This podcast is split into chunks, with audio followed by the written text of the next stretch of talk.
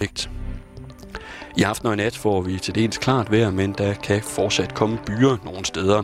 Specielt på Bornholm er der risiko for, at det kan drøbe lidt for oven. Temperaturer mellem 0 og 5 grader. Nu er det blevet satiretid her på Radio 24 /7. Simon Juhl har besøg af sportsdirektør og tidligere cykelrytter og nu også forfatter Brian Holm.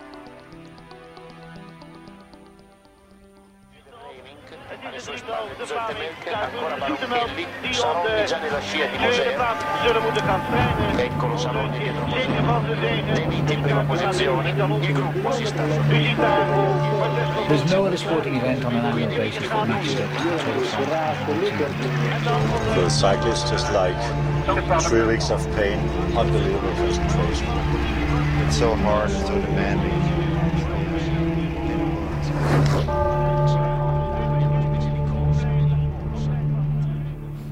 Og så skal jeg byde velkommen til dig, Brian. Jo, tak. Midt her i det danske forår, og øh, vel sagtens også øh, et tidspunkt, hvor at øh, sådan højsæsonen for dit arbejde begynder at, at nærme sig. Det er nu. Det er februar til august, der har jeg travlt. Hvad laver du så resten af tiden? Jamen resten af tiden, der ifølge min kone laver jeg ikke noget. jeg synes altid selv, jeg har lidt travlt. Og der er den ene time, så er den anden. Og så lige pludselig, når man skal hente unger, børn om eftermiddagen, jamen så er klokken fire, og så, så får man travlt alligevel, og man føler næsten, at man får helt stress. Men jeg vil også sige, at du så, for lytterne, som måske ikke har gættet det på, på den øh, flotte stemme, så er det øh, først og fremmest øh, faren, Brian Holm, i studiet. Og øh, så er det så også en sportsdirektør og en forfatter. Og en eks-cykelrytter, ikke? Er der mange titler? Det er meget, ikke? Hvor er meget? Jeg bliver nødt til, hvor er du fra i verden? I, altså, i den virkelige verden. I virkelig verden, der øh, det er sjovt, jeg fik lige fra min mor øh, et eller andet hæfte Amars historie, og så er der billedet af et lille hus på forsiden ude fra Tømmerupvej. Jeg kan huske, det er nummer 6 eller nummer 26. Men det er der, jeg er født. Tømmerupvej. Amager. Amager. Er det Amager, eller er det Amager? Det er Amager. Er det det... Altså, hvilken del af Amager er det? Der er jo nogen, der... Altså, folk på Christianshavn bliver sure, hvis man kalder Christianshavn for Amager. Og omvendt også fra Amager. Vi gider ikke at blive sat sammen med Christianshavn. Men jeg er fra 77 Kastrup. Bum. Tornby. Hele, hele livet?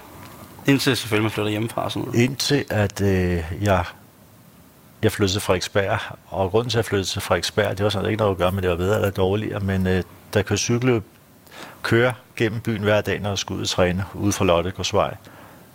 Og så op til farm. Der kunne jeg kort meget af ved at flytte til Frederiksberg. Der sparede faktisk øh, 40 minutter hver vej. Og det er en chat, når man er cykelrytter. Så jeg er inde på Frederiksberg i en alder af, af 29-30 år. Og der er så blevet hængende lige siden. Øh, altså, hvornår flyttede du hjemmefra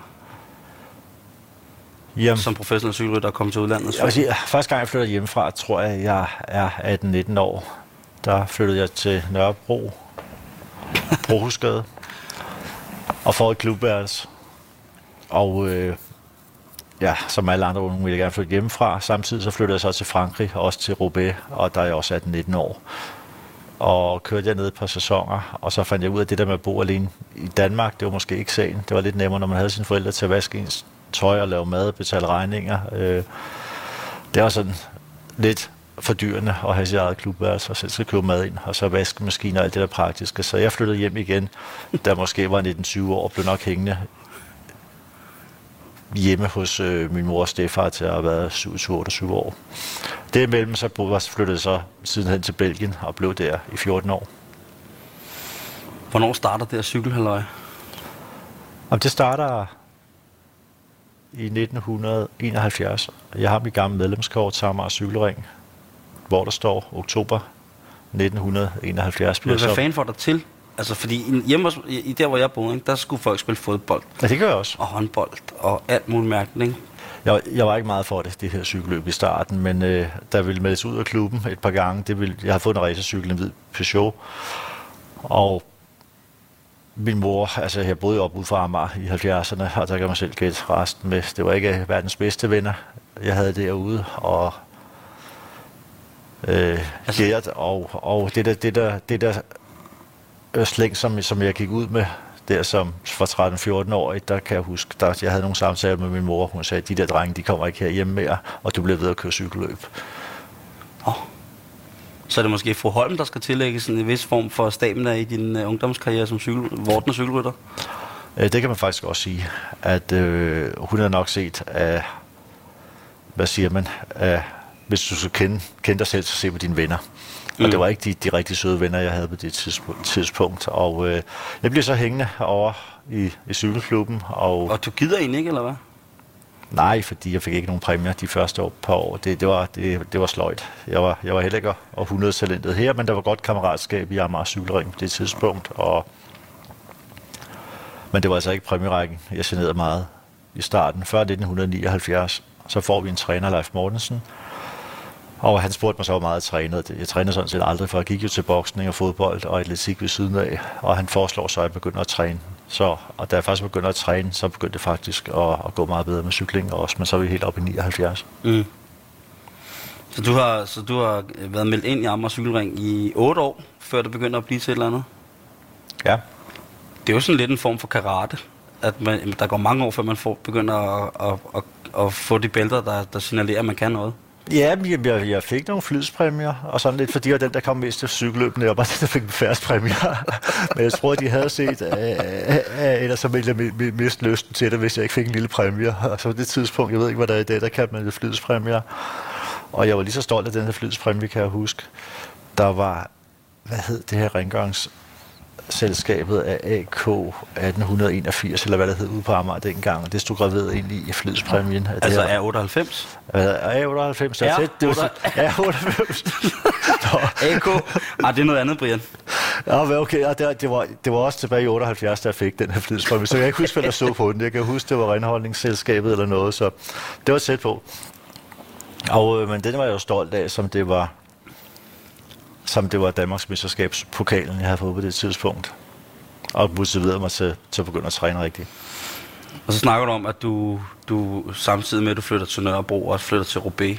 Øh, altså, så hvornår, hvordan kommer det i stand, at du lige pludselig havner i udlandet? Og, altså, hvad, hvad gør... Øh, der er sådan en... Der må være sådan en periode, hvor man, så cykler man måske nogle internationale løb, internationale løb.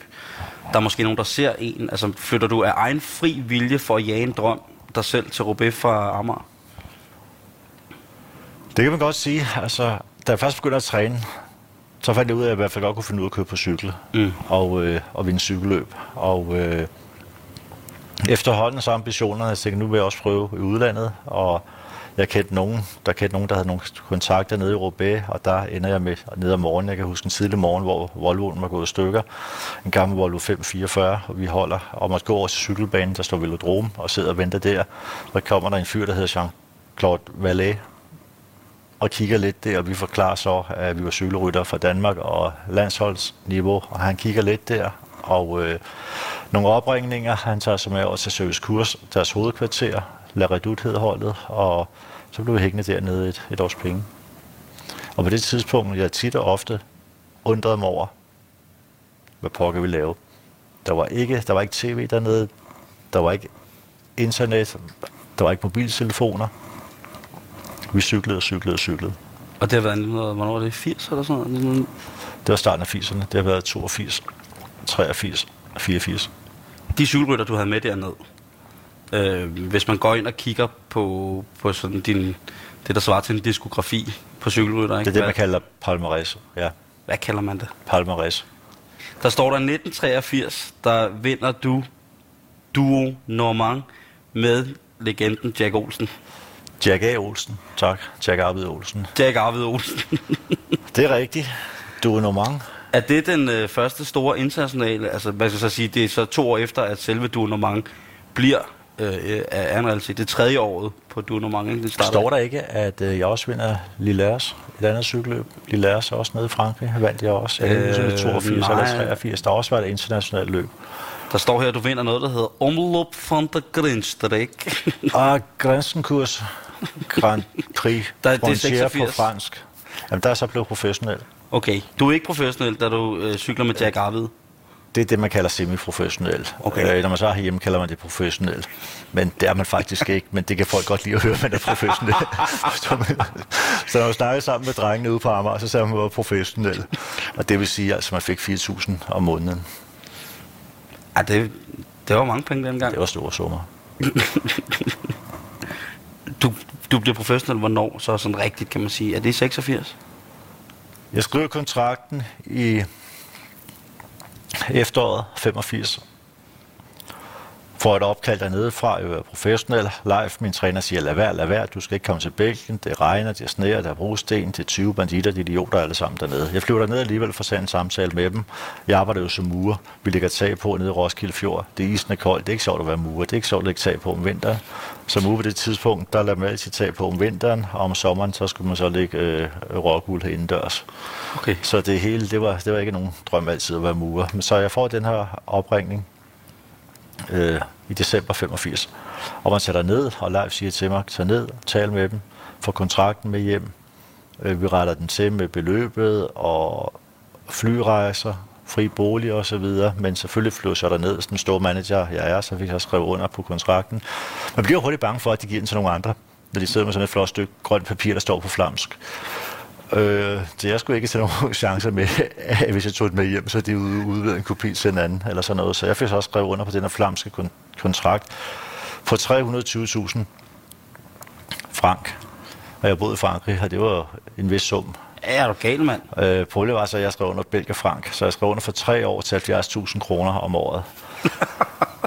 og Leif, han var så ikke imponeret af mine forhandlingsevner, og han rystede på hovedet og siger, at det var fuldstændig idiot. Og øh, man kan sige, at den eneste formidlende omstændighed ved hele den historie, det var faktisk, at Bjarne Ries og Skiby gjorde det samme. Og igen måtte vi lyve. Vi kunne ikke fortælle nogen, vi kunne tjene 70.000 kroner om året. Jeg tror, at Skiby han var op en halv million i BT. og for ligesom at underbygge sin historie, så købte han en Renault 5 Turbo øh, for afbetaling. Så jeg i, i øvrigt var garant for. Og så fik jeg banken på, på nakken et halvt år efter, fordi det ikke kunne betale sin, sin afdrag. Og der var et vist ugenskab en overgang, indtil vi fik styr på det. Der tror jeg, hans øh, farmor var ind over og hjælpe os ud af den kattepine. Hvad, så du starter som professionel rytter sammen med Skiby, og Jesper Skiby og Bjørn Ries simpelthen? Og Jan Østergaard, ja. Vi var fire danskere. Okay. Og det er vel meget rart. Ah, det hjalp lidt på det. Det var, det var ikke altid kedeligt. Nej. Jeg kunne forestille mig, at øh, der har... Øh, der har ham, der altid har trukket vidtigheden, den sjove gøjleren, det har nok været Bjørn Ries, ikke? Der er der ikke noget forkert. og Skiby, han var den kedelige, rigtig. Ja, men det er det. Med en Renault 5. Det, jeg, jeg kunne Ren, godt... Og faktisk så hed den Renault 5 Twin Cam. Twin Cam. Det er et hissigt køretøj. Med udbygget skærmkasser, og så nogle brede traktorhjul var der på. Og jeg kan faktisk huske den første gang, vi skulle køre fra Løven til Mæklen. En, en strækning frem og tilbage, der har ikke været 35 km. Og der var vi så ude at køre i den, og vi kørte stærkt. Og der var Jesper fuldstændig sikker på, at der var hul i tanken, fordi den brugte så meget benzin. Og kan huske, at han kører ind til siden, og han kravler ind under bilen, og så de lange ben, der stikker ud, og siger, der var bare hul i tanken. og så fandt vi så ud af, at den var lidt dyr at køre i. Høje, tynde mænd, en, en lille bit bil. Det har set meget, meget fint ud. Jeg så sådan en lille bil, og så tre cykler. Ja, I har haft cykler på. Oven på taget. Ja, vi kunne ikke have med jo. Altså, teknisk set var det jo en lortebil, han fik købt. Der var, den, kunne altså, det brugte meget benzin, der kunne ikke være cykler, der kunne være to personer i. Øh, Problemet var, at jeg havde slet ikke nogen penge. Jeg købte en Renault 14. Det er der ikke nogen, der kender. Skulle I, altså, skulle I selv køre til cykelløb den gang? Altså som, se- som, som pro-rytter? Der var, der, Jamen- ikke, der, var der ikke busser der? Og... Der var ikke busser dengang. De kommer først 98, 99. Omkring år 2000 begynder man at bruge busser. Øh, Man kørte ud til alle cykelløber. Var der løb i Sydfrankrig, i Italien, så kørte man bil derned. Der var ikke engang fly, flybilletter. Hvad er det blevet til i dag?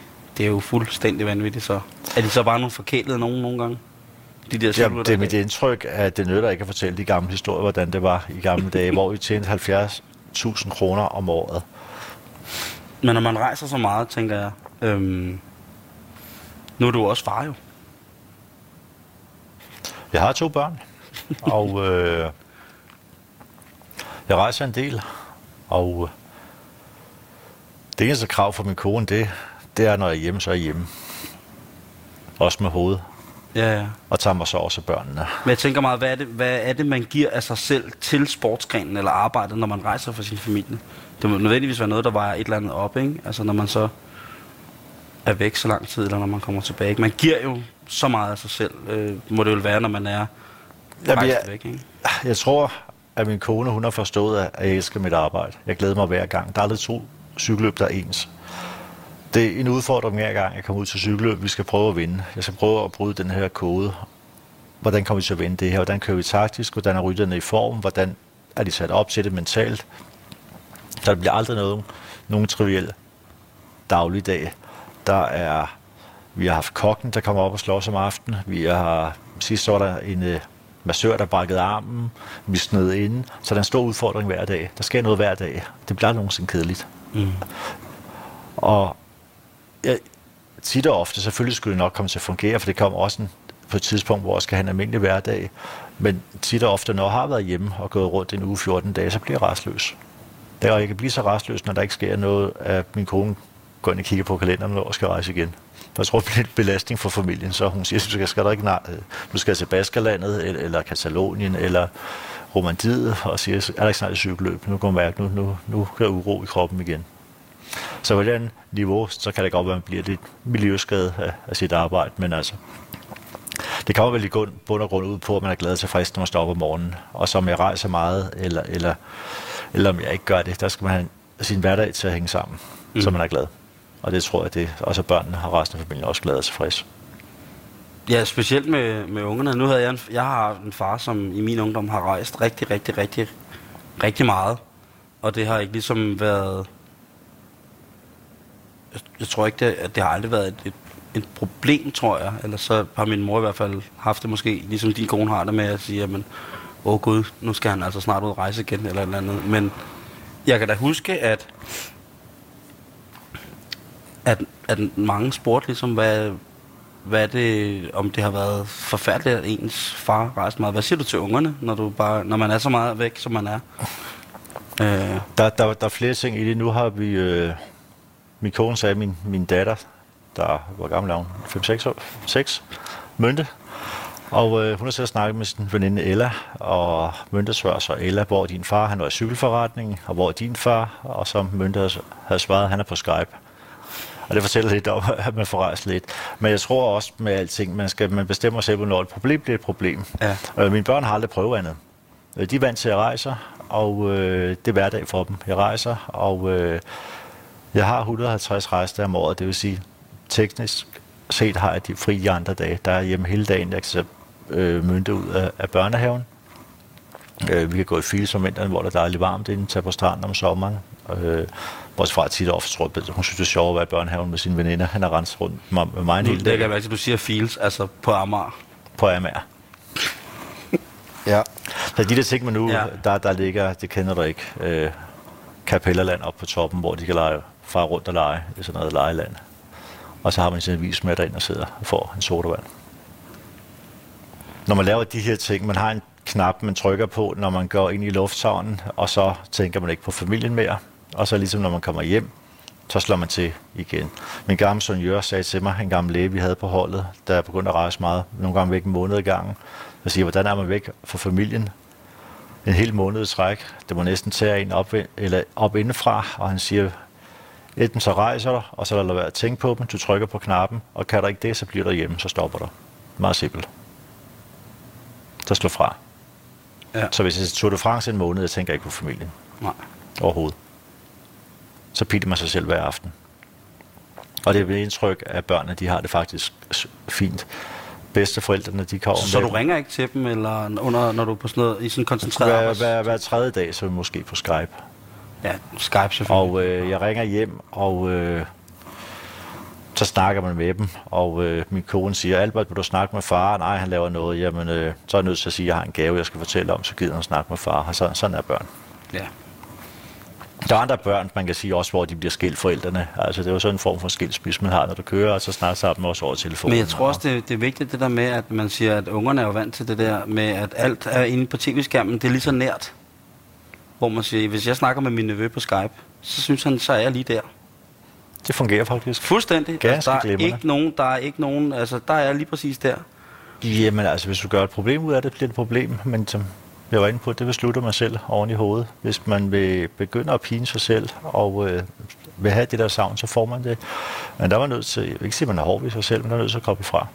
Men man sige, må også være det- lidt fan af den person. Altså, at en, nu er det så din kone, ikke? Altså en fan af en person, som kan ligesom... Fordi det er så anderledes for alle andre, ikke? Men man siger, jamen, vi skal da også huske, og der, så er der også påskefrokost, og der er... Jamen, altså, jeg har det altså, med påskefrokost og juleting og alle de her ting. Altså, nu har jeg boet sammen med min kone i 10 år. Vi så i øvrigt lige blevet gift for et år, for et år siden. Og. Jeg er øh, ked af at høre. jamen, altså, tillykke.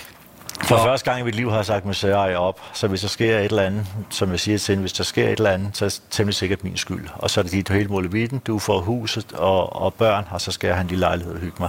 Så der er sikkerhedsnettet. Bare vent, Simon, øh, og hiv det der sikkerhedsnet, en lille øh, fod i bagdøren, der altid har været der hele livet. Den har jeg lukket nu for første gang i mit liv. Jeg så også jeg bliver 50 til oktober. Så, men den her gang... Åh, oh, hvor er det der, godt, du siger det, mand. Så, kan jeg, så har jeg alligevel et par. Der er med et det. par år at gå og hygge sig i, men altså, det skal man også have. Hvis folk spørger mig for nu, jeg siger, på hør, det er rigtig godt det hele, og jeg kører på Indhold-modellen, så kan I rende mig. Og de der familiesammenkomster og så videre, øh, påskefrokoster, jeg, jeg har været til en i mit liv, og øh, jeg, det, Der er også noget, der er julefrokost. Jeg, jeg har det ikke i mig. Nej. Jeg har prøvet et par gange, det interesserer mig ikke. Har du altid Nej. haft en selvjustits? Jeg ved ikke, om jeg altid har haft det. Øh, Jeg tror, det er nemmere, når man bliver ældre, Mm. at, at sige de der ting fra. Og det var nemmere, end at sidde, man har måske prøvet de der, når- når folk begynder med snaps og flaskerne og sådan, og jeg siger, det, det interesserer mig nu engang ikke. Det gør det ikke, og derfor går jeg aldrig til det. Øh, jeg er ikke afhold, afholdsmand. Øh, jeg kan godt lide at gå, ikke i byen, jeg går ikke på diskotek og sådan noget, det har jeg heller aldrig gjort, men, men gå ud og få en øl med drengene, en eller anden bæverdink, øh, byens kro, Eiffelbar, eller de der, øh, hvor man også kan når folk et par øl, kan man også godt ryge en smøg, og så sidder man så og hygger sig. Ja. Og så går timerne lige pludselig hurtigt. Man sidder med de der 3-4 gode kammersykker, man har, og øh, der er egentlig vel også er lidt dumt for, hvad, hvad der sker efter kl. 12. Det er jo, man kan ikke huske det, og halvdelen af det, man får sagt, det er så selvfølgelig løgnhistorie alligevel, men man synes jo selv, at vi er nogle farlige kriger der, og som min kone siger, god fornøjelse, jeg tager ungerne i morgen, øh, når hun ved, at jeg skal ud, med drengene.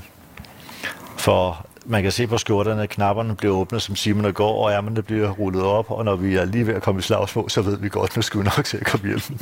Og så er man også, altså jeg tænker jo, det netop det der med, at man, man skal finde sådan en overgang med, jeg tror måske min, min branche har måske været lidt mere showpræget på nogle punkter med festmennesker, øh, men en, en cykelsport, men jeg synes bare nogle gange, man møder nogle mennesker, som for eksempel har, har dyrket en sportsgren og været fuldstændig afsondret fra virkeligheden, siden de var 16, fordi de kun har været i et miljø.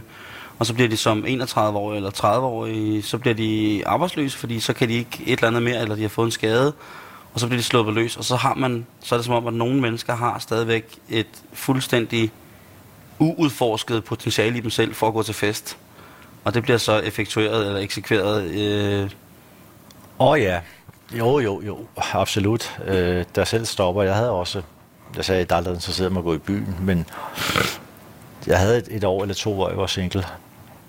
Der er det lidt sjovere at gå i byen, og det er ligesom lidt mere naturligt. Øh, det er meget sjældent, vi går i byen for at gå ud og danse.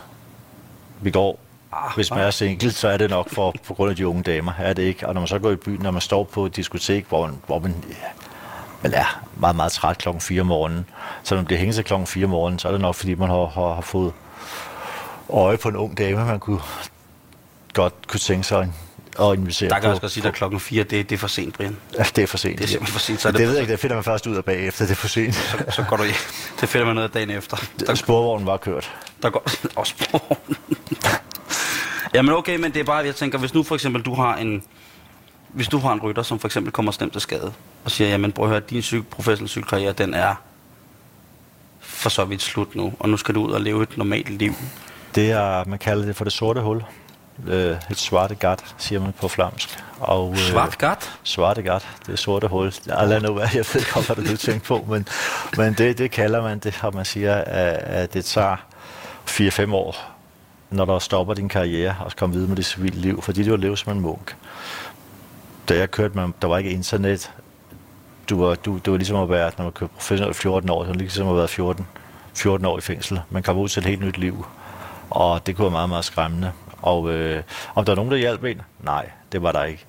Øh, det var nærmere min opfattelse af, at specielt når man kom hjem, stemningen var lidt, nå, sømand, lad os så se, hvad der så kan finde ud af. Nu er vi glod på dig i tv og i aviserne, og nu skal du til at gå på arbejde ligesom hos andre.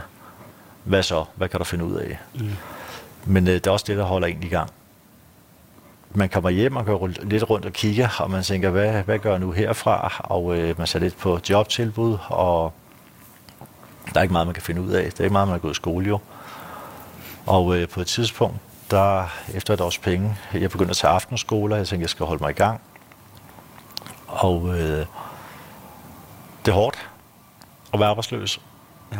Det er meget undervurderet, hvor hårdt det er rent psykisk. Øh, pludselig, så kommer man ud for, øh, hvis man går i byen, og øh, så spørger folk, hvad man laver. Og det er ikke sjovt at sige, at man er arbejdsløs, man ikke laver noget. Og der siger så, øh, jeg skriver en bog. Og jeg gik i gang med at skrive en bog i min byperiode, og øh, så fik jeg briller, og hele det koncept med at skrive en bog og få briller, det var noget, de unge piger kunne lide. og så var man lidt, lidt med igen. Jeg har ikke skrevet en bog, men jeg har fået briller. fået briller. Så der fik en lille twist, at man var lidt med musikken igen, og det var egentlig selvværd, og så var jeg nede hos... Øh, jeg havde, havde en veninde, der var gammel tennisspiller, Lisbeth Stur. Hun havde et management på Frederiksberg, og øh, jeg glæder til at spurgte, om jeg kunne få et arbejde, og det var der ikke økonomi til. Og øh, jeg siger, det gør heller ikke noget. Jeg skal ikke have nogen penge. Jeg skal bare have et arbejde. Jeg skal have noget. Jeg skal møde her klokken 9 hver morgen. 9 til 1 skal være hver dag. Og det var så en aftale. Og så efterhånden, efter et halvt år, der begyndte at tjene penge ind til firmaet. Begyndte at få provision. Og jeg var glad igen så. Og du skriver også din første bog. Øh... Det gik meget hurtigt. Det, det, det tog 14 dage. Jeg tror, den skrev Er det sådan en måde? Men jeg, jeg udgav mig for forfatter i, i flere år bagefter. så blev du rodet ind i cykelsporten igen, jo. Lige pludselig. Ja, jeg, jeg var jo på Eurosport, og øh, tilbage i 03, så får jeg så en opringning fra min gamle chef, Walter Godefrod, og... Øh, det var ham, der var chef for til Telekom, Team ja. Telekom, da du det var, det var, det var en hård negl. Bjarne og en ung Ulrik. Lige præcis. Og Godefort, han var en gammel skole. Jeg har aldrig rigtig talt med ham før. Han var typen, han hilste ikke på vores koner, han ringede aldrig til os, han roste aldrig, og han skal lade ud. Det var gammeldags cykling. Han sagde på et tidspunkt, at jeg havde en kæreste, der var meget, meget syg, der faktisk var ved at dø. Og øh, jeg ringede og spurgte, om jeg kunne blive hjemme på grund af kæresten, hun var ved at, at forlade den her verden er meget alvorligt. Jeg tror ikke om alvoren, jeg ved ikke om alvoren var gået op for ham, men i hvert fald havde jeg svært ved at komme til Mallorca, og jeg kan huske, at han siger til mig, Brian, hvis du vil blive noget i den her verden, så må du aldrig nogensinde blande dit arbejde, dit arbejde og dit private liv sammen. Man kommer jo over morgen, så kan du flyve familien ned. Og det var lidt, det var, det var lidt skolen. Øh, han sagde, at du skal være hård ved dig selv, og, og hvis du begynder, og når du så på arbejde, så de private ting med dig, så er du hurtigt færdig i den her branche. Og jeg kan huske, at jeg følte mig lidt skyldig der havde bedt om en ekstra fridag derhjemme. Shit. Og øh, hun fik så flået sin mor ned. Og jeg kunne så tage, med, tage til Mallorca. Hold da kæft. Og græn og sandhed er der jo i det. Ja, det må der vel være. Et eller andet øh, sted, når man, man altså, Hvis man vil have en karriere, og jeg tror ikke, det er nødvendigvis øh, sportsmands cykelrytter, øh, så, så skal man have en vis disciplin. Og der kan du ikke blande dit privatliv ind i det. Hvis du begynder, som du taler om før, med børn og børnehaver og påskefrokoste og øh, svigerforældre, hvis du blander det ind i det, er du færdig. I hvert fald i den position som aktiv rytter på den måde? Eller som aktiv rytter, og jeg har en idé om, hvis man vil være en god erhvervsmand, så skal man også være rimelig hård over for sig selv og sin familie. Jamen, det skal man, tror jeg nok også. Og ellers tror jeg desværre ikke, man kommer ret langt. Man kører sig selv hårdt, og det er man ikke altid opmærksom på, og øh, man skulle nok have været lidt mere taknemmelig. Og det er de der små ting, som man desværre skal have serveret på den hårde måde nogle gange før, før den fisser ind for alvor. Nu nævnte jeg for dig før, at jeg blev gift efter 10 år, hvor jeg har været sammen med, med Christine min kone, og jeg sagt, at jeg skal aldrig, jeg skal aldrig giftes. Det, jeg kan ikke se noget formål med sådan et giftemål. Det har jeg altid sagt. Jeg kan simpelthen ikke se det. Jeg, kunne ikke, jeg kan simpelthen ikke få ind i mit hoved, hvordan jeg skulle blive lykkelig af menneske af at blive gift. Hvad forskel det skulle gøre i hverdagen. Jeg har sagt til min kone, hvis vi elsker hinanden, de ting vi gør i hverdagen, øh, modgang og medgang, de ting vi gør for hinanden, det er, at vi bliver ikke lykkeligere, hvis vi står i en kirke og holder en fest. Og øh, jeg spurgte hende, om vi gift så alligevel, og jeg siger, min måde at vise på, at nu støtter hun sig, så jeg siger, ved du hvad, nu bliver vi gift, der er ikke noget særligt, det hele det er dit. Så hvis vi bliver skilt, så er det dit hele muligheden. Og det er ligesom min måde at vise, jeg ved godt, hun gør meget, når jeg rejser. Ja. Men det er jo, men i, hvis man så også, med dit liv de sidste 10 år, og I har været sammen, ikke? Nej, konen er ikke en hjælperytter. Hun er stort set holdkoptegn i det her foretagende med børn og alt muligt andet, ikke? Øhm, det kan være ting, der er gået meget, meget stærkt for folk lige pludselig. Og så bliver... Så forsvinder der måske hurtigt 3-4 år på en eller anden måde, ikke? Det kan lyne hurtigt. Det kan også forsvinde 10 år ret hurtigt. Og øh, ja, vi, vi udfordrer ude for det hele tiden med rytterne. De bliver skilt og så videre. Der er selvfølgelig mange, mange varianter. Jeg skal ikke sidde og gøre mig klog på andre folks forhold. Og øh, vi havde en rytter nu, nu, nu der blev skilt, der gik for konen. Og han var sådan, han havde, han havde lidt på kistebunden. Og øh, hans ekskone, som jeg personligt ikke synes, der havde bidraget med ret meget positivt til hans cykelkarriere, hun kunne næsten få det til at lyde, som om hun havde været direktør for Nationalbanken. Men altså, i virkeligheden er, at hun har nok stadigvæk været damefrisør, og hun har mødt ham eller ej.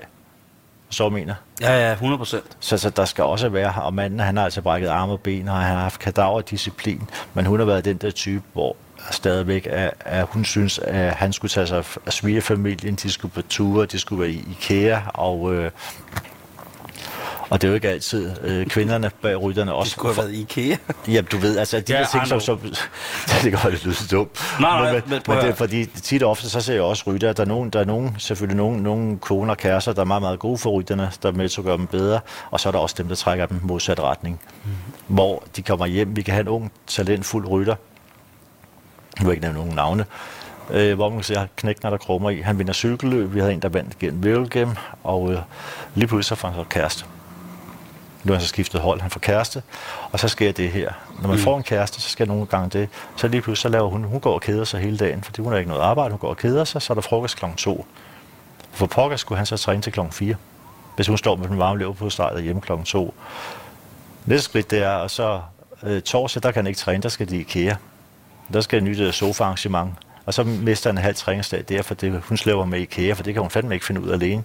Og i øvrigt så kommer svigerfamilien i, i weekenden. Og de der ting kan vi jo også se ud i kulisserne, de, de, de sker så på. Og så når det er, når de så bliver skilt efter et par år, og man prøver at sige til knækken, jeg tror ikke lige, hun er den rette, det vil de, se- det vil de sjældent lytte på, øh, så vil hun også have halvdelen af alle hans penge. Vi er tilbage til gode gamle Valter Godefro. Det er jeg bange for. Hvis vi er op, apropos, øh, eller apropos sådan... Eller heldigvis. Øh, ja, gode gamle Valter. Jeg har jo altid øh, synes han havde verdens fedeste navn. Der er et eller andet med det navn. Ja, der er noget ved... At betyder det noget? Nu er du, du er jo F'en ud i både øh, alle mulige sprog. Er det flamsk, eller hvad er det? Tysk? Hollandsk? Godt og fro, det tror jeg ikke, det betyder noget specielt. Det smager godt at sige. Det smager godt. Det ligger Men man har også rigtigt. godt kunne se, at når man kiggede han, ham der, ham skal man ikke lige fuck med. Han har den der brækkede næse, han har det der bulldog Det ansigt. ser helt vildt ud. Han ligner en, der simpelthen har været mesterbokser. Øh, Valter Godefro, det, det smager bare af flanderne rundt. Paris, Roubaix, modvind, sidevind. Vælte, styrt, top, Brækket kravben, hele møllen. sukkerchok, hele programmet. Don't mess med Valter Godefro. Nej. Jeg bliver nødt til at spørge, øh, jeg snakkede med en god kammerat for den dag, som går meget op i cykling. Og så øh, siger, han- så siger han, jeg skal snakke med, jeg har- interview med Brian, og så siger han, øh, prøv lige at spørge Brian Holm. Det er min gode ven Michael. Altså, du spørger jeg for Brian, fordi jeg synes, det er meget sjovt. Hvem har din yndlingscykelrytter været? Har, har, har du haft et forbillede, der, som, der var cykelrytter, hvor du tænkte, at det han gør der, eller ja, det han, hun, nej, det Og sindssyg. ja, det han Jeg gør har det. forbilleder. Ja, så kører vi. Så kører vi. Jeg, altså- jeg har det stadigvæk. I min stue, der har jeg stor plakat indrammet af Roger de Flaming. Der kørte den der legendariske Brooklyn-trøje på blå gears og af de der cykelsko. Dengang kørte man ikke med hjelmer. Rytterne, de havde bakkenbarter. De lignede filmstjerner. 70'erne, det er det, vi kørte rigtig cykelløb. Så Francesco Moser, Rosette Flaming, så Ronny, det var mine folk. Og jeg elsker dem stadigvæk. Ronny hvem? Saroni. Nå, Saroni. Okay. Saroni. Giuseppe Saroni. Det er de helt store. Det var det. Jamen, det var, altså, fordi det er jo... Valder og Valder Godefro, du talte om, at jeg kommer tilbage i, i cykel. Det der høje niveau cyklingen 03, og der, der ringer Valder sig til mig. Og da han ringer til mig, jeg tænker, Valter gode frugt på flamsk, jeg bliver helt forskrækket. Valter, han ringer ikke. Han ringer ikke for at høre, hvordan du har det, jeg sikker. Nu er der ballade. Og øh, han spurgte så, hvordan det gik, og han valgte at ringe heller ikke for, hvordan det går. Og så spørger han stille og roligt, om øh, jeg kunne tænke mig at blive sportsdirektør på T-Mobile. Øh, der blev ballade med Rudi Pevinars, og der kunne hun så huske, øh, da jeg forlader holdet tilbage i 97 eller 98, der siger jeg til Valter, jeg ellers aldrig talt med. Jeg siger, ham Rudi, ham kan du ikke stole på. Han er en slange. Og det vil Valter ikke tro på. Og jeg rytte på det tidspunkt, det var så Valters kollega. Og så siger han, dengang, der sagde der til mig, at jeg ikke kunne tale. Eller da jeg ikke kunne stole på Rudi Pevenars, og det har så vist at det passede. Han var sgu en slange. Og hvad så kunne du tænke dig, hans, hans job at komme ned? Og der blev selvfølgelig meget smidt. Og tage så ned og taler med Valter, han boede i, i nede i Gent. Og vi har sådan en samtale, som vi sidder her, og siger, Valter, i alle de år, jeg har kørt for dig, du har aldrig ringet til mig og spurgt, hvordan jeg havde det. Og du hilste faktisk aldrig på min daværende kone. Du ignorerede hende altid. Hvorfor var det nødvendigt? Du sagde aldrig tillykke. Så nej, jeg var din chef. Og du var min rytter. Og på et tidspunkt så skal jeg jo fyre dig. Og hvis vi var gode venner, tror du så også, at det ville være sjovt for mig at fyre dig. Så alle mine ansatte, dem har jeg to skridt for livet, og jeg bliver aldrig gode venner med en ansat, siger han. Det kan du være fuldstændig sikker på. Og med din kone, jamen det hende kendte jeg ikke, det havde jeg heller ikke lyst til. For den der jeg fyrte, så ville jeg have hende i rød om aftenen. Jeg har prøvet det. Jeg var en flink fyr for 30 år siden. Skal jeg være en god chef, så tænker jeg med hjernen og ikke med hjertet. Og det var, det var inde på den samtale. Han slutter af med at sige, men gør du, som du har lyst til, og så grinede han. Du sagde, og du sagde ja til jobbet jo. Du blev sportsdirektør på 10 Jeg blev sportsdirektør, og så hængte der lige siden. Og hvordan har Valter det i dag? Uh, han har lige fået bypass. Nå. Valter, men jeg taler med ham stadigvæk. Okay. Jeg ringer til Valter. Jeg kører ned, når jeg er der, og efter den operation her, han er på toppen igen. Han cykler igen. Hvordan er, hvordan er du som chef? Ringer du til din rytter? Ja, det gør jeg faktisk. Jeg ringer meget, meget, meget til dem. Øh, ikke dagligt, men tæt på. Øh, de får en mail, og øh, i starten prøver jeg at være lidt som Valter, fordi jeg så så meget op til ham, og jeg elskede han måde at være chef på. Det var meget kontant afregning. Der var ikke så meget plader. Nej. Men øh, jeg vil også erfare, at det er, sådan kan man ikke mere i nye årtusind. Og, Ej, sportsstjerner er sgu meget følsomme nu, du. Ja, jeg, jeg, jeg var på et kursus, hvor man, hvor man faktisk kunne bevise, at folk, der bliver fuldt, der bliver trænet, der bliver coachet, om det kan så være erhvervsfolk eller, eller trainees, man har i firma, sportsfolk, der har faktisk bevist, at folk, man følger meget, meget tæt, de har 95, 75 procent større chance for at få su- succes. Så mener Så hvis du har en rytter, og du følger ham helt tæt, Mm. hjælper ham ind igennem, finder ham et sted at bo, øh, vende på det før, øh, hjælper ham hele, hele vejen igennem, sørger for, at han får internet, øh, sørger for, at han føler sig tilpas, sørger for, at han spiser det rigtige. Der, og der, vi ser min karriere, der er jo sindssygt mange gode cykelrytter, der er faldet fra, fordi det, det ramlede sammen. Flyt til et andet land. Det var fuldstændig helvede, altså at flytte ned til Belgien. Der var ikke nogen, der hjalp os, og man boede på de der små værelser. Og det var rent og skær bitterhed, fordi man tænkte nogle gange, at hvis jeg så kommer hjem igen, skal hjem igen, så har jeg tabt den her. Så vil folk grine og sige, at jeg ikke kunne. Så det er den der bitterhed og vrede, der fik en til at blive ved og leve det der forpulede lorteliv, man levede for 70.000 kroner om året. Jeg startede med det første år for et dobbelt kranjebrud, man lå øh, tre dage i koma. Jeg vågnede op efter en god måned, eller kom ud efter en god måned, og øh, fik 90.000 kroner i, i hospitalsregning. Jeg havde ikke nogen forsikring. Skrev så yderligere for så betalt holdet, så skulle jeg blive der tre år længere, på, på grund af de betalte med hospitalsregning. Så den måde det foregik. Øh, altså, der var mange gode cykelrytter, der fandt, faldt fra. Så nu, nu følger vi rytterne. Vi har Skype hver mandag. Har vi et par timer mødes, management-møde, hvor vi går alle rytterne igennem. Formmæssigt, mentalt, socialt, hvordan de fungerer. Og på den måde, der er vi stor, stor succes med vores cykelrytter ved at pleje dem faktisk. Jeg kan også godt lide det sjovt, når vi kommer ud til cykelløb, når vi skal have en, øh, en ny rytter. Så vi altid siger til dem, det er vigtigt på vores hold, der er en regel, hvis du kører her.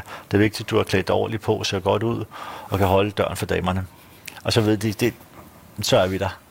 Og så cykelhold kører jeg også på. Det er sjovt, når du siger det. Det er meget, at det er, at det er simpelthen det der med at se godt ud og holde døren for damerne. Lige præcis. Og, det, det, og, og så, så er der allerede god stemning på holdet. De glæder sig til, at vi skal ud til cykelløb. Det, det, det, er ikke, det er måske, så jeg ved ikke, om det er verdens hårdeste job, men det er nok et af dem. Det er hårdt.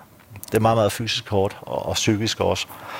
Så de skal glæde sig til, når de skal ud til holdkammeraterne. Der skal være god stemning på holdet. Vi skal have det bedste cykelsøj, de bedste cykler, de fedeste solbriller, de bedste hjelme. De kan selv vælge cykelskoene, så de kan få broderet deres navne i og deres egne farver osv. Det skal simpelthen det skal være toppen af toppen, og de skal simpelthen være glade for, når de, når, når de ser os. Men de skal også vide, at jeg talte om det før, de skal have den der soldaterknap, de trykker på. Det skal simpelthen være nogle gentlemen, når vi er på hotellet, de skal have vandkæmmet hår, de skal se godt ud. Men når de så sidder og kommer ud til cykelløbet, så skal den der knap, de trykker på, så skal vi med dumme svin. Mm. Så er vi til fronten, så skal ja. vi altså ud og slå ihjel. Ja. Så er der alvor. Og så er det ikke sjovt mere. Og et par timer bagefter, der må gerne være dårlig stemning, når vi ikke vinder ind i bussen. Når vi kører mm. tilbage til hotellet, der skal være knap noget hoved. Det kan man høre, der falder på gulvet. Hvis det ikke er gået godt. Ikke? Hvis det ikke er gået godt. Det er det samme, vi siger, take no, take no prisoners. Ja når vi starter cykelløbet, siger vi det, så er det krig. Vi er ikke nogen fanger ja. i dag. Vi slår hele lortet ihjel, siger ja. Og så sidder man og skælder de andre hold ud. Og, og Kører en stemning op, ikke? Kører en stemning op. op, op og så, sådan holdstemning, ja. Og, øh, og det vil jeg tro for dig det samme, når du går på scenen. Der vil vist stress op til, kan jeg forestille mig, går det godt, og hvad siger kritikerne, så er du nødt til at gå ind, man trykker på knappen, man kobler fra, og så er vi så på. Ja. Og så bagefter, så kan vi så slappe af. Og så er der nogen, det, det er jo med alting her i livet. Der er nogle steder, nogle gange laver vi jo noget, der bliver det afligste lort. Altså, ja, hvor man bliver kritiseret, og man, man, altså, så kan der simpelthen vælge imellem. Og blive meget, meget ked af og deprimeret. Men, som jeg også siger til rytterne nogle gange, når vi fuldstændig, undskyld udtrykket, fucket cykelløb op, og rytterne, man kan godt mærke, at hvis de var kaniner, så ville ørerne altså hænge ned, eller sidde ved aftensmaden, når der kommer gående forbi. Og så må der så som nogle sportsdirektører, så kan du så vælge at skælde dem ud. Og skælde dem ud, og skælde dem ud. Men ved du hvad? Det er gået op for dem. De har, det er gået op for dem, det har været en lortedag, det har været en lorteetappe, og der er ikke meget ros. Så derfor vil min løsning, det er at sige til dem, vi drikker ikke alkohol på holdet, men de dage, hvor jo værre der er gået, jo bedre vin drikker vi. Jeg siger, drenge, historisk dag, at man kan få noget så meget op, det er vi simpelthen nødt til at fejre. Jeg har aldrig set det før nu fejrer vi, at det kan jeg ikke gøre engang til så dårligt. Og de er helt lettet, og så tager vi så et glas vin. En god ja. gang på overgang, så et, eller andet, et godt år finder vi på hotellet, og så skåler vi. Oh, og stemningen bagefter. Den gamle idiot, han var ikke sur, han tog et glas vin, og så har, så har vi en hulhånd igen. Så har man jo også en helt ny energi. Det synes jeg fandme er en god idé. Den tror jeg, jeg vil have med, med når jeg er ude med mit hold. At... Jo værre det går, jo mere må man feste bagefter, og så grine af det. Du er simpelthen nødt til at grine af dig selv nogle gange, og hvis du ikke kan det, øh, jeg tror ikke, man kommer langt. Den er noteret her. Den synes jeg, den vil jeg tage på min hold, at når vi har siddet, spillet show en aften, og der er kun tre tilbage i salen, og de græder, og de, ja, at de, de er gået, fordi der, resten er gået i pausen. De er resten er gået i pausen. De der tre, der sidder tilbage, blinde og døve, og de ved ikke, at øh, de sidder alene tilbage, fordi at deres hjælp er gået. Jeg rykker videre til, øhm, for, for det der med at være cykel, og, og nu ved folk forhåbentlig også, at øh, de lytter til Halløj Betalingsring på Radio 24 og jeg har besøg af Brian Holm. Øh, dejlig, dejlig, dejlig mand. Og vi har snakket, nu har vi snakket cykling og træning og en, en, en streng Valter Godefro. Øh, men nu vil jeg gerne øh, komme lidt til, hen til det der med, at øh, du har jo noget, der hedder La Flamme Rouge. Ja. Brian, hvad, hvad er La Flamme Rouge? Jeg læser lige noget for dig her. Okay. og det er til dig, kære lytter, hvis øh, du ikke ved det, så kan du gå ind på La Flamme Rouge hjemmeside. Vi skal nok komme med informationerne til sidste programmet. Men der står blandt andet.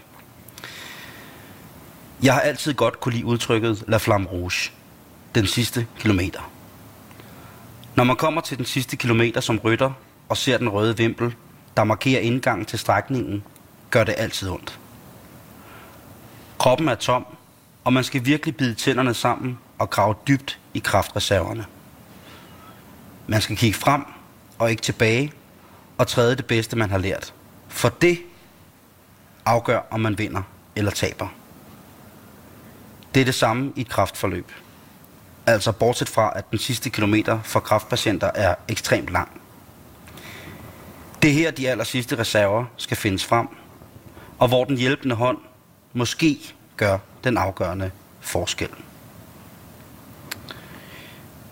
Du, øh, du får konstateret kraft på et tidspunkt, og skal leve som sådan med det, kan man sige.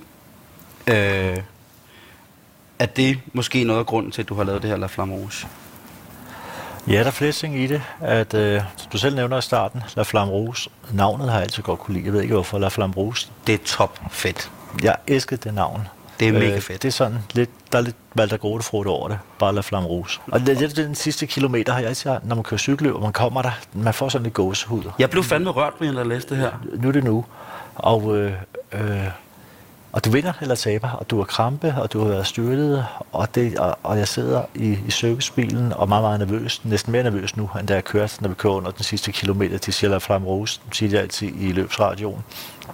Øh, jeg får konstateret kræft tilbage i 04, og, øh, og det var selvfølgelig helvede på jord. Og øh, alt cykelløb, øh, det var sammenlignet med det, det var jo en ferietur til La Landia, det er der ikke nogen tvivl om. Jeg får konstateret kræft, og øh, der tænker jeg så, øh, jeg kunne godt tænke mig, som alt her i livet, når man bliver ramt af sådan noget som kræft, der var en hård omgang. Det var det. Øh, der gik noget tid, og hvis det er muligt, så er det i hvert fald en opgave. Det kan godt være, at det ikke er muligt altid, men som alt dårlige, dårlige ting, der sker hele livet, så må man prøve at vende sig til noget positivt. Jeg har tænkt, hvis mit sygdomsforløb, hvis jeg ikke skal ind som helt fuldstændig idiot og få depression og alting, så er jeg nødt til at prøve at bearbejde det ved at vende til noget positivt. Så jeg prøve at lave en form for forening, La Flamme Rouge, den sidste kilometer, som du fortalte om her, hvad det faktisk betyder, det er så kræftpatientens kamp for at overleve, og vi taler om at overleve. Ja. Øh, hvor meget man skal tage sig sammen, og hvor, hvor det gør i det der smertehelvede, hvor man faktisk næsten giver op psykisk nogle gange, og man tænker, nu er det nemmere, at jeg bare falder død om, så man kan få fred, og min pårørende også kan få fred. Men man skal blive ved og videre kæmpe, og det er der Flamme Rose øh, symbolet på. Jeg blev virkelig rørt at læse den her med, med det sidste her. Øhm, og så er du også, øh, du er også en del af det, som det er så øh, en anden, lidt større, øh, eller en anden organisation, om, også øh, du, med det, der hedder Omsorg, eller Omsorg. Omsorg, det var den Peter hed Majbrit, jeg mødte på et tidspunkt, der arbejdede med de her børn, og Stige, Per Bøge, nogle rigtig gode mennesker, som der tog sig af børn i sorg. Og øh, deres arbejde blev opmærksom på, og jeg vil gerne lave noget reklame for dem. Mm. Og vidste at arbejde, hvad de gjorde. Altså de tog ud og, og besøgte folk, børn i sorg. Øh, folk, der har mistet deres søskende, børn, der har mistet deres søskende, deres forældre, eller børn, der selv skulle dø. Og dem så de altså ud og taler med. Og så på den konto blev jeg stille og roligt ikke råd ind i det. Det er ville selv ind i det her kræftarbejde. Jeg synes, der var mange, der, der havde hjulpet mig, da, da, da jeg lå med kræft.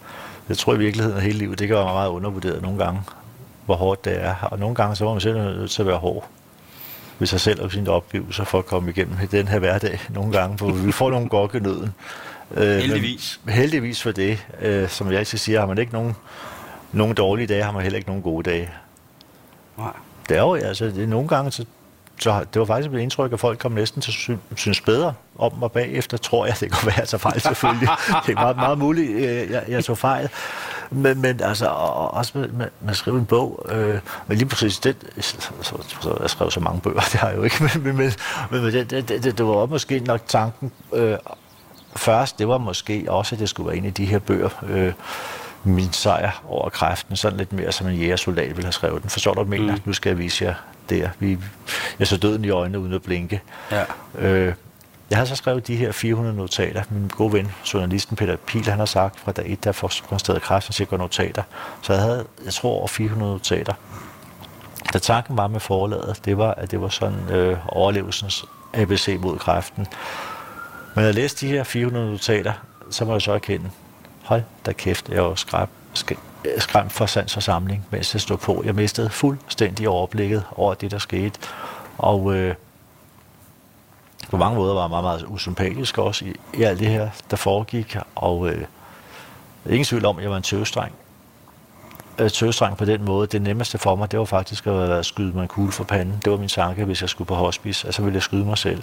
Og så bagefter så oplevede jeg de her mødre, og jeg ser dem stadigvæk, der får at vide, at de skal dø, der faktisk sidder og laver bøger til deres børn. Billedbøger, skriver til dem, fortæller om dem, fortæller dem om deres liv. Og, og, og der er jo ingenting i forhold til dem. Og så er der nogen, der vil vente til på et tidspunkt, jamen du er stærkere, du er, du er gammel elitesportsmand, du kan ikke op. Jo, jeg kan sgu op. Jeg ville have bare skudt mig selv. Øh, de her mennesker, det er dem, der er stærke. Det er dem, de har virkelig noget, som, som jeg beundrer dem for. Og de dør måske. Den eneste grund til, at jeg overlevede, det var sandsynligvis, at vi havde nogle gode kirurger, nogle gode læger, og selvfølgelig det blev opdaget i tide. Det er det, der kommer ind på med kræften. Mm. Du skal begynde at cykle. Og kan du du få det med? Det skal vi. Kan vi, fortælle lidt om vi, vi, skal, vi skal tale om det, fordi at... Øh, måske er det også øh, din fortjeneste, fordi vi, øh, vi mødes for på en måneds tid siden, og så siger du... Øh, nu må du sgu, øh, nu må du sgu op på hestenhjul, og der er det så, du præsenterer mig for konceptet GS Velopres. Det er fantastisk. Og det er nok en af de mest fantastiske koncepter, som jeg længe har hørt. Og jeg har altid haft det virkelig ringe i kraft af min øh, ringe fysiske statur og krop, øh, form, at stille op i velgørenhed, ellers ved du ikke, så bliver man spurgt om, jamen altså Michael Laudrup og John Fax Jensen laver en showfodboldkamp eller et eller andet, og man siger, ja, jeg overgår næsten ikke, og de har jo også Amin Jensen, og han er tykkere alligevel, og sådan noget, og, øh, og så introducerer mig for, øh, at GS Velopres er et cykelhold fra Aarhus, som øh, indeholder også en af programmets gode venner, Kim Kiks, Powersolo-drengene, Havsolo-drenge, hvor store øh, helte. og andre vigtige, vigtige gentlemans. Hvor vi faktisk samtidig lige har fået Mike The Serp fra The Cult. Gitarristen for det legendariske rockorkester The Cult. Han kører, vi kører på cykelhold sammen. Og så er der jo øh, forskellige inde på hjemmesiden, eller inde på, hvad det nu er. Jeg er ikke helt sikker på det hjemmeside, eller hvad det er. Om det er noget, de sidder og roder med selv i kælderen. Men, det- men, men, det, men det ved man ikke med det hold. Vi, øh, lige pludselig er vi der, lige pludselig er vi der ikke. Vi kan holde døren for, for damerne. Øh, Som Kim men, Kies. men, men igen, så har vi så taget fra, fra, fra, fra dig, så har vi jo fået nogle, nogle, nogle doktriner, hvor det er så vigtigt på cykelhold. Blandt andet, se pis godt ud, når vi cykler. Hold døren for damerne. Og så pis godt ud af, når vi står cyklerne, ikke? Og resten, det er vi faktisk ikke sådan, så nøje regnet med. Nej, det vil jeg også sige. Og der er jeg så øh, blevet øh, installeret som rullør, hvilket vil sige, at jeg øh, går, øh, går stærkt i front på de første øh, 800-900 meter, hvor efter så skal bæres eller bukseres frem til cirka en, cirka en kilo, cirka 3-4 meter før La Flamme Rouge. Og der bliver der så sagt noget i min øresnegl til mig, som gør mig så edderspændt rasende, at jeg braser forbi hele lortet i en sky af raseri på cykel. Jeg har godt hørt det her koncept. Det kan simpelthen ikke gå galt. Det, det er, prøv at høre, øh, GS Velopres, det bliver det, øh, og det er jeg ked af at sige over for dig som sportsdirektør for et stort internationalt cykelhold, men I har ikke en finger at sætte på GS Velopres, når det, før, når det kører staten. Og tøjet, det får vi om otte dage. Jeg talte med Søjfabrikken i går. Det er næsten på vej. Det er lige på trapperne. Og der får jeg så, så kropsnært tøj på, så det til sider bliver svært enten at finde ud af, om det er fordi jeg er forpustet, eller fordi jeg ikke kan få vejret i min trikot. Lycra tøjet. Men det er øh, i henhold til min indvirkning og medvirkning på GS Villebras, sender du også et øh, fantastisk billede til mig på min telefon af en øh, meget høj, tynd cykelrytter med overskæg, altså en tyk, tyk, tyk brun snegl og øh, et meget, meget kort hår på toppen, og så et særdeles langt, meget velplejet hår i nakken. Øh, og øh, så har han, de, altså han ligner jo noget, som man kan finde i Kødbyen, stor dansende på øh, føromtalte narko øh, her i 2012, ikke? Men billedet, du sendte mig, var original, og det var selvfølgelig Urs Frøjler, Urs Frøjler. som der var blevet sat på spidsen her, og Panasonic. Panasonic rytter, ikke? De kører med yberlippe. der er overskæg på. De kører udstrøjler. Jeg ved ikke, om det er lovligt, men jeg tænker, at øh, på visse tidspunkter i kortere etabeløb, øh, under 20 km, der kører jeg kappe.